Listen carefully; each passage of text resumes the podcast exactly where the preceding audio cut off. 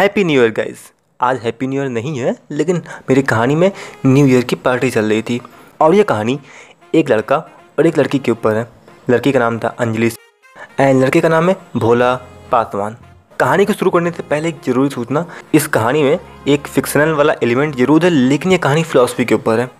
Guys क्या आप time loop के बारे में जानते हो? टाइम लूप का मतलब होता है कि सपोज़ आपने ये पॉडकास्ट सुनना शुरू किया, और जैसे ही ये पॉडकास्ट ख़त्म होता है वैसे ही आप फिर से पॉडकास्ट की शुरुआत में पहुँच जाइए टाइम में। आई मीन टू से कि वक्त में थोड़ा सा पीछे पहुँच जाइए एंड फिर जब आप दोबारा भी आगे आइए, फिर से आप पीछे पहुँच जाइए तो आप टाइम के छोटे से हिस्से में फंस गए हो और आप यही ज़िंदगी बार बार जी रहे हो। इसी को बोलते हैं टाइम लूप और ऐसा ही कुछ इस कहानी में भी हुआ, भोला और अंजलि के साथ। वैसे ऑनेस्टली न्यू ईयर की पार्टी भी ख़त्म हुई नहीं थी, लेकिन भोला और अंजलि ने सोचा कि चलो एक काम करते हैं, हम लोग यहाँ से चलते हैं कहीं अकेले टाइम स्पेंड करने के लिए। एंड अकेले टाइम स्पेंड करने का उन्हें ही आइडिया आया कि चलो अपने घर चला जाए। और क्योंकि उनका घर करीब 300 किलोमीटर दूर था तो उन्होंने सोचा, ये आपस में टाइम स्पेंड करने का इससे अच्छा मौका कहाँ मिलेगा? मतलब कि नहीं मिलेगा, भाई 300 किलोमीटर दूर जाना है और आपके पास रात भर का टाइम है तो काफ़ी अच्छा तो रहेगा ही रहेगा। तो वो दोनों चलते हैं, रात भर बात करते करते और जैसे ही वो वहाँ पहुँचते हैं, अपने शहर आई मीन टू से वो वहाँ पहुँच गए, जहाँ से उनकी यात्रा जस्ट शुरू होने वाली थी। ये बात उनको थोड़ा अजीब तो लगी, लेकिन उन्होंने कुछ कहा नहीं और फिर उन्होंने चलना शुरू कर दिया। और अजीब बात यह है कि वैसा ही फिर से हो गया। मतलब कि वो लोग जैसे ही वहाँ पहुँचते हैं, सूरज उदय होता है, वैसे ही फिर से टाइम में पीछे पहुँच गए। इस बार उन्हें कुछ दिक्कत हुआ या फिर कुछ शक हुआ कि लगता है कुछ गड़बड़ हो रही है। फिर वो तीसरी बार गए एंड तीसरी बार भी जब यही हुआ, अब वो लोग परेशान हुए कि यार, हो क्या रहा है ये? एंड हम करें क्या? अब ऐसे में किसी से हेल्प भी नहीं मांग सकते? मतलब किसी से क्या कहोगे और कैसे हेल्प मांगोगे कि भैया हम टाइम में फंस गए हैं? अब वो लोग में थोड़ा परेशान हो गए थे, काफ़ी इरीटेट हो गए थे और वो सोचे कि चलो यहाँ रुक के देखते हैं। एंड रुक के देखने का भी कोई फ़ायदा नहीं। उनके दिमाग में उसमें जितने भी आइडियाज़ आ पाए, उन्होंने सारे आइडियाज़ लगा दिए, लेकिन एक भी आइडिया काम नहीं किया। और ऐसा करते करते करीब तीस घंटे बीत चुके थे। यानी वो लोग छः बार रात से सुबह होकर वापस रात में आ चुके थे। एंड वो लोग काफ़ी परेशान हो चुके थे कि अब करें क्या? खैर, ऐसे में हमारे भोला भाई के पास एक आइडिया आया। लोगों की हेल्प करने का आइडिया गाइज़ रात में क्राइम बहुत सारे होते हैं एंड उन्होंने क्या किया? उस क्राइम को रोकने का बीड़ा उठाया कि चलो ठीक है, हम जाएँगे इन एंड इन क्राइम्स को हम लोग रोकेंगे। हाँ सीधी सी बात है, क्योंकि वो लोग सिर्फ़ दो थे एंड क्राइम रोकना कोई ऐसा काम तो है नहीं जो कि दो लोग अकेले कर पाएँ। इस चक्कर में उन्हें काफ़ी टाइम लग जाता था एक क्राइम को रोकने में। लेकिन क्योंकि उनके पास अनलिमिटेड टाइम था तो उन्हें कोई फ़र्क भी नहीं पड़ता था। और इस तरह से उन्होंने काफ़ी सारे क्राइम्स को रोके। करीब 20 से 25 क्राइम उन्होंने रोके।